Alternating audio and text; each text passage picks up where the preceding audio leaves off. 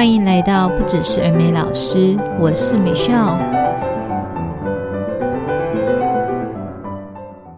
今天这一集会延续上周访谈 Teacher Peter 他的一个工作经验。那我们这一这一集会 focus 在他的线上家教工作，然后呢，这边也会分享他对于线上家教的一个教学的心得。那我们就一起来听听看吧。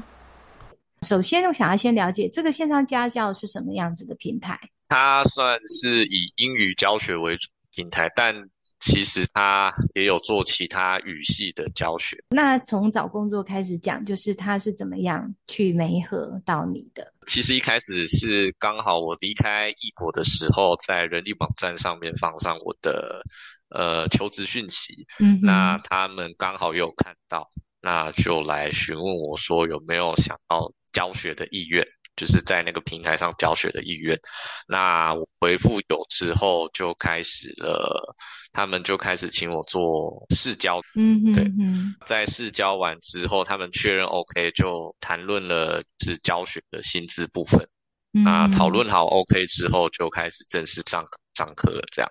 那你在做这个试教是用平台上面的页页面，然后对象是这个呃，就是主管吗？就是他们会。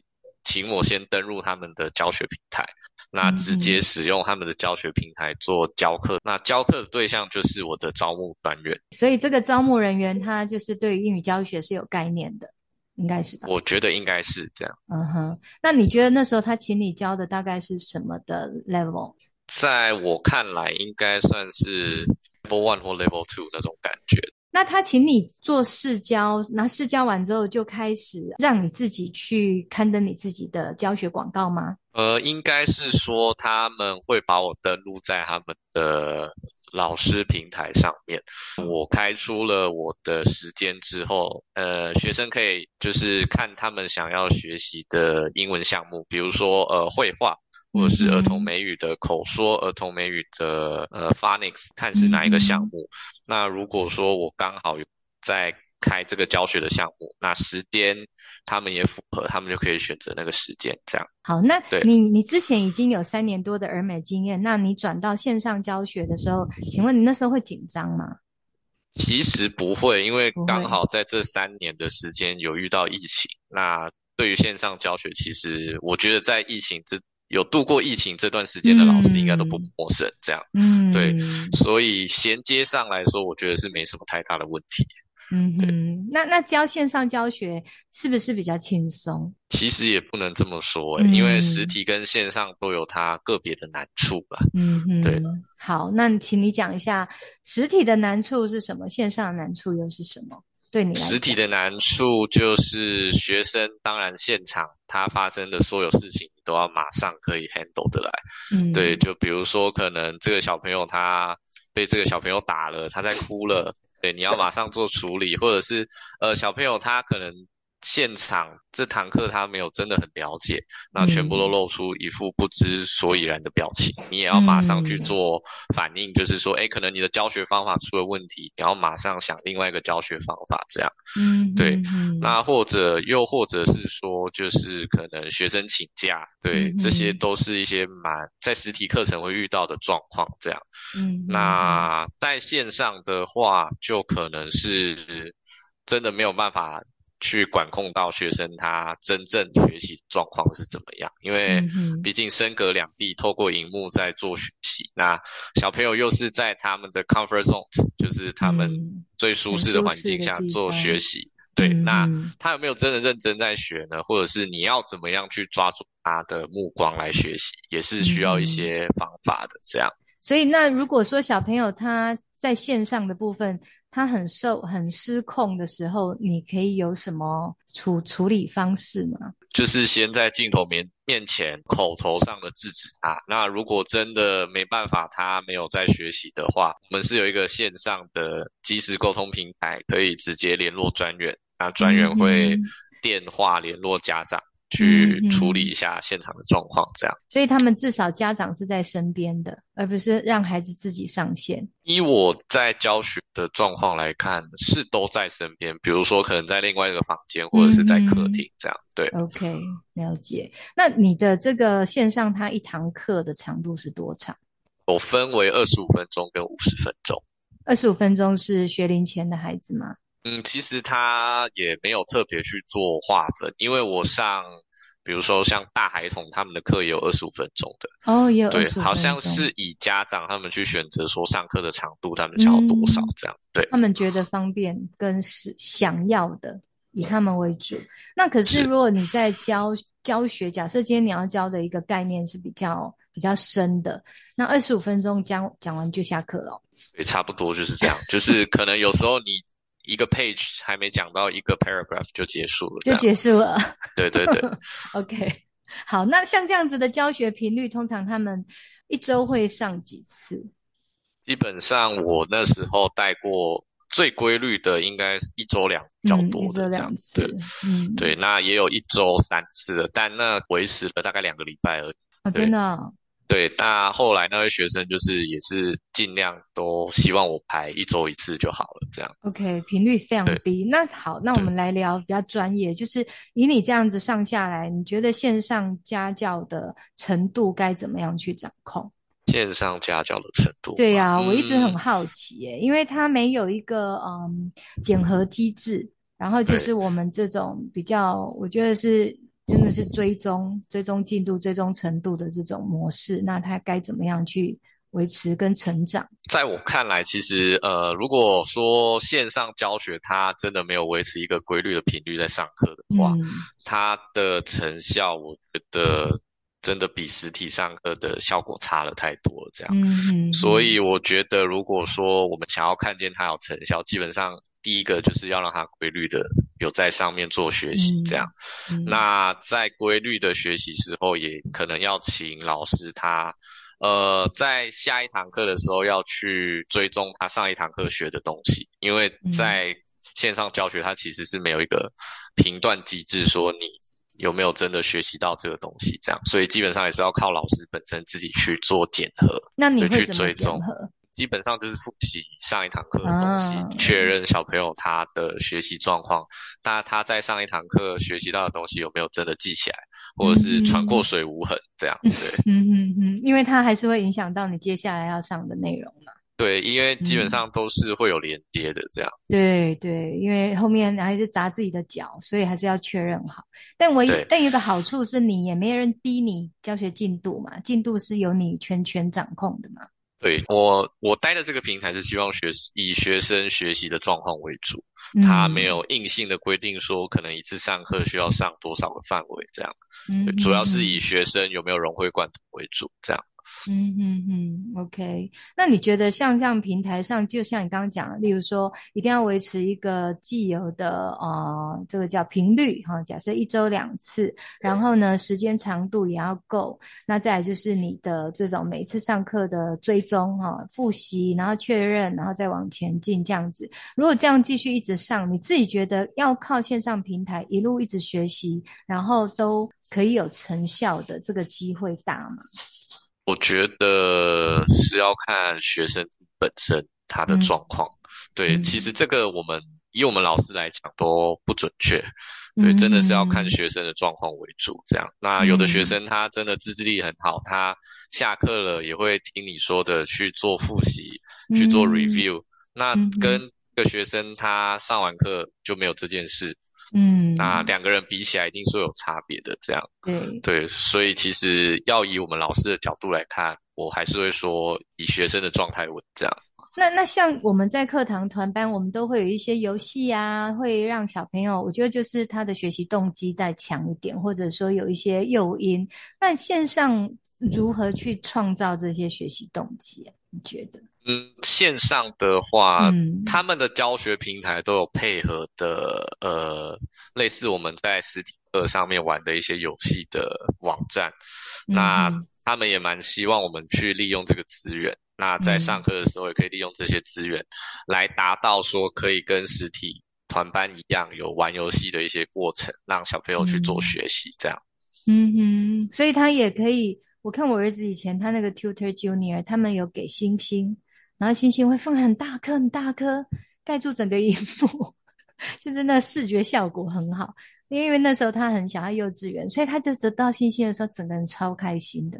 那也有类类似这种什么给星星的机制？有有有，我们也是有给星星啊，给皇冠啊。那有一些、啊 okay、对，那也有一些印章，就是可以在他们可能写的很漂亮的字旁边盖一个海豚啊、恐龙啊，啊印章。Okay、对、嗯，那这是比较针对一些年纪比较低一点的学生。嗯，嗯对对对。那那大孩子呢？大孩子是什么样？给一个麦块，给一个。大孩子的话哦，大孩子他们其实他们有分，就是两个教学系统，一个是 for 比较小一点的小孩，那另外一个就是 for 大孩子或是成人这样。对，OK。所以说他们两个教学平台上面的一些配置、一些资源都不太一样，这样。所以你两个教学平台都有使用到。对，我两个都有使用过。OK，好。那像这样子，呃，跟妈妈沟通的需求大吗？就是我们讲这种小朋友线上的话，其实跟家长沟通的机会，我觉得微乎其微。除非家长是跟着小朋友在旁边上课，嗯，才会有需要直接面对面跟家长沟通的状况出现。不然，其实小朋友有什么状况，我们都是透过平台后面，就是上完课之后会有一个呃 lesson record。那再把小朋友的状况打在上面，嗯，那可能家长会去看说小朋友他这次上课的状况怎么样，嗯，或者是我们直接跟专员反映说这个小朋友他可能上课的状况最近都不太好，这样，嗯，那可能需要去跟家长做一下沟通，这样。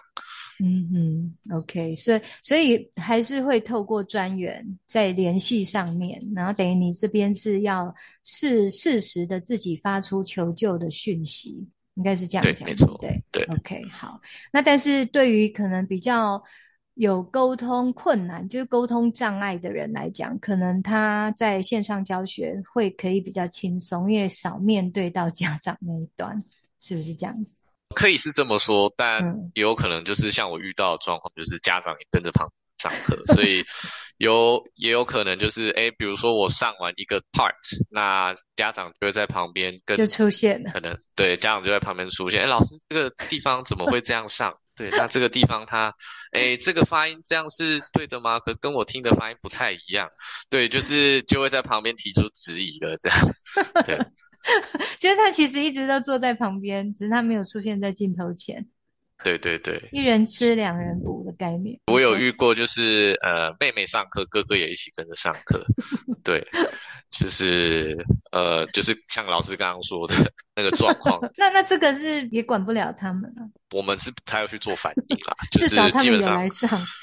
对，他们有认真在上课，我们都是蛮开心的。这样，对，这实在是太有趣了。也也是不错啦哈，就是如果说两个人一起学，然后我觉得像刚刚讲的学习动机，或者是他为了要要比妹妹好，他自己要表现得更好，那我觉得诶好像也算是有一个加分的感觉。对对对。OK，好啊，目前为止你会你会建，应该说你会推荐别的老师来尝试线上教学吗？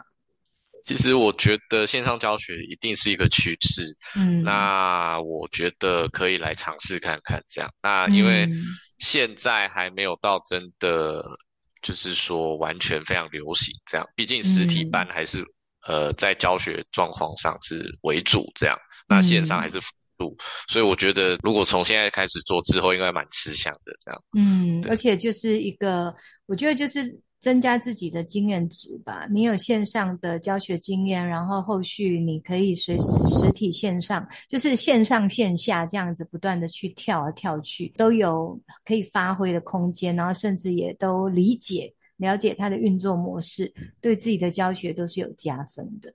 对，嗯，好，那那我想要问一下比较 personal 的问题哦，就是你这样子教儿美，嗯，目前的 hour pay 可以跟我们分享一下吗？因为我觉得也有很多老师会想要学习跟了解。以我这个平台的话，嗯，目前它的儿童美语教学项目，嗯，是两百八一个小时，两百八，嗯，对。那如果说成人美语的项目，就是两百五一个小时这样。OK，所以两百八就是不会再被扣任何的费用，对不对？你就是实拿两百八。好，这个也可以提供给老师们参考，因为毕竟你是在家里面很轻松上线就可以赚到的这个 Hour Pay，然后也不用就是要像我们到实体去还要有交通的费用啊，或者是你还要呃到那边去花。前后的这个时间哈，等于时间都有省下来。我自己觉得，如果说它是一个完整可以拿到的 RPA，应该算是还蛮不错的。然后最主要就是它真的是个趋势，而且我觉得未来应该还会有更，搞不好会有更这个先进的科技模式，让我们可以做更好的教学管控。包括可能，我觉得在课室的管理上面，目前听起来应该是课室的管理跟呃学习能力的检核，可能比较需要去提升。那其他的，它还是有它的竞争力，应该是这样说。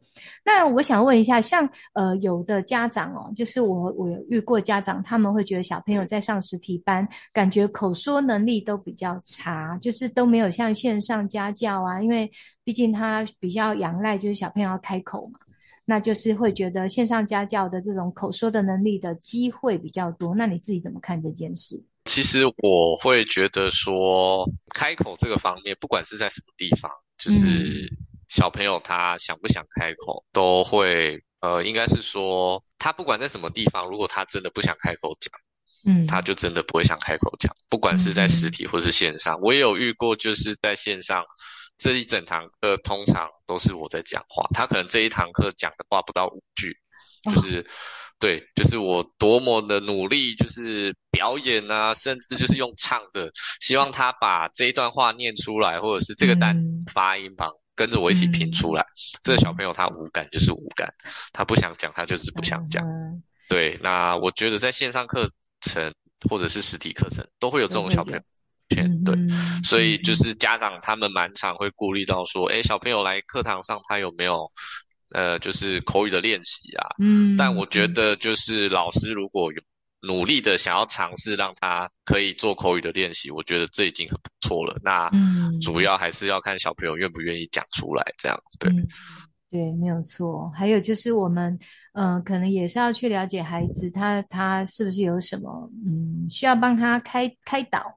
就有一些是可能个性的状况也好，或者是说他天生就是神话一哥，那在语言学习上面怎么样去突破？因为毕竟还是得 output，这样老师才能够知道他的整个程度有没有提升。嗯，OK，好，那今天很谢谢 Peter 让我采访，然后也回答很多我在想应该是呃未来的老师们。好，会很想要了解的一些问题，然后呢，也非常鼓励各位老师，就是多去尝试，然后多给自己学习的机会，然后呢，会更了解自己。好，那最后我想要问 Peter，就是呃，如果有一天你能够回到，就是说，如果家里面的事业已经告一段落，你的帮忙已经告一段落，那你会选择接下来怎么样回到儿美教学的职场呢？在我看来，我会是想要回呃，以是主管的方式，嗯，回到就是补教的行当，如果可以当老板，那是最好的。哇哦，太好了！哇，我听到这个非常开心呢，因为现在会对这个行业又抱着希望，甚至想要朝更上面啊、更上层的这个呃工作机会去争取的人真的不多，你真是少之又少的。那我觉得这个这个非常好，而且我非常欢迎你加入。然后呢，我们就非常多的品牌啊，甚至有一些不是连锁品牌的补习班，其实也都很努力的在儿美教学的这个领域上面去。去付出。那如果说能够从源头做起，像你说的，甚至当经营者，能够自己去负责经营这一块，我觉得你可以加会更多的师生，这绝对会。好，有一天有朝一日有那一天的话，就是呃欢迎你，我们可以再有更多的交流，好吗？好，没问题。OK，好，谢谢 Peter，谢谢你，李老师。好，那听完 Peter 的访谈，我帮大家做一个小小的总结。嗯、我在我们上周的节目当中，就是我访问 Peter 有关于他当儿童美语老师的教学经验。那他分享了三个连锁品牌啊，第一个是 Joy 佳一，那第二个是嗯、呃、Eagle 异果，那第三个是 Giraffe 长颈鹿。那这三家补习班都是连锁，所以说有一些啊。应该算是制度化的东西，我们可以感受得到。那但是呢，其实大家都知道，就是加盟它毕竟它是一个合作契约的一个管控，就是我们的这个合约精神，如果彼此都没有去违背，那当然就是一个合作关系。可是每一个学校它的内部运作，实际在 run 的过程，还有就是真正内部比较细部的管理，我觉我自己觉得啦，总公司是管不到的，甚至总公司它也根本有很多事情是不知情的。那在这样的情况之下，就是我们就不可能说用一个品牌来决定要或不要。啊像常常我有一些呃妈妈朋友，他们会问我说哪一个品牌比较好？那其实我都只能针对就是比较客观的面向去分析给他们了解啊，例如说他们的教材或者是他们的老师在 recruit 的过程当中的规定要求，还有可能总公司对于分校的一些比较制式的管理规章是什么啊？例如说定期的巡校，然后定期的到校去。呃，这叫考核，或者是我们去做这个评鉴哈，等等的这些东西，它只能是比较一个大框架的去约束。那真正很细项的东西，真的只有老师我们自己在内部去工作，我们在那边上班的时候，我们才能够感受得到。所以呢，这个我自己觉得它有一点点算是运气了。那再来就是可能去 interview 的时候。你在面谈的过程当中，是不是自己可以问出比较多的细节？我觉得这个这个当然也是有关系。那 Peter 他在这三个品牌的这个轮转当中哦，其实我觉得他有越越做越有心得，他甚至知道怎么样应该是可以从源头啊，例如说他未来想要当经营者、当主管。那代表 Peter 他真的有理解到，就是有很多问题，其实真的是从源头哦。如果说学校在制度面，啊、制度制制定原则的这一个人，像经营者或者是教学主管等等的，他们如果没有把持好，没有在这边做好看管，其实很多你在底下基层的老师再怎么忙，再怎么辛苦，可能都 touch 不到那个真正的。关键，所以这个也是我觉得啊、在他这三年的教学经验的一个累积，我自己觉得非常好，也很祝福他。那再来呢，我觉得 Peter 是一个很有职业道德的人哦，他知道我们这个补教业，其实在找老师的部分真的比较需要时间，所以呢，他也觉得至少要做做完一年的约，这个也是对小孩、对家长的一个责任。那第二个是他也会提早跟学校讲，让学校有时间有一个缓冲的机会，然后找到合适的老师。那我觉得啊、这个都是个人的经验分享给大家。那如果说你们有在这个儿美品牌里面工作，遇到困难，那有需要我帮你们做一下啊厘清，你们都可以跟我就是私下的联系哦，我很乐意帮大家去嗯、了解问题，然后甚至给你们一些建议。那再来就是啊、呃，Peter 他在嗯今天的节目当中聊到的这个线上家教。那线上家教，我自己觉得它真的是一个非常方便接触儿美教学的一个平台。因为我了解有很多人，他们可能现在是啊在校生，那或者是上班族，那可是也蛮喜欢小孩，然后英文的能力也不错。那我觉得就是呃，我们可以先利用线上平台去让自己累积一些实际的教学经验。那因为线上平台它有一个最大的优点，就是你不需要亲自到学校，再来就是时间是呃依照你自己方便的时间来做安排的，所以你不会被比如说上班的时间给捆绑住。那再来又不需需要去面对家长做家长的沟通啊，或者是学校里面有很多啊、教学或者是教务面向的工作要去配合，像刚刚讲这些呃额外的工作都不会就是造成你太大的困困难，所以我觉得线上家教蛮适合，就是有有兴趣，然后呃，对于小朋友教学的这个。这个工作有耐心的人，其实我觉得可以先试试看。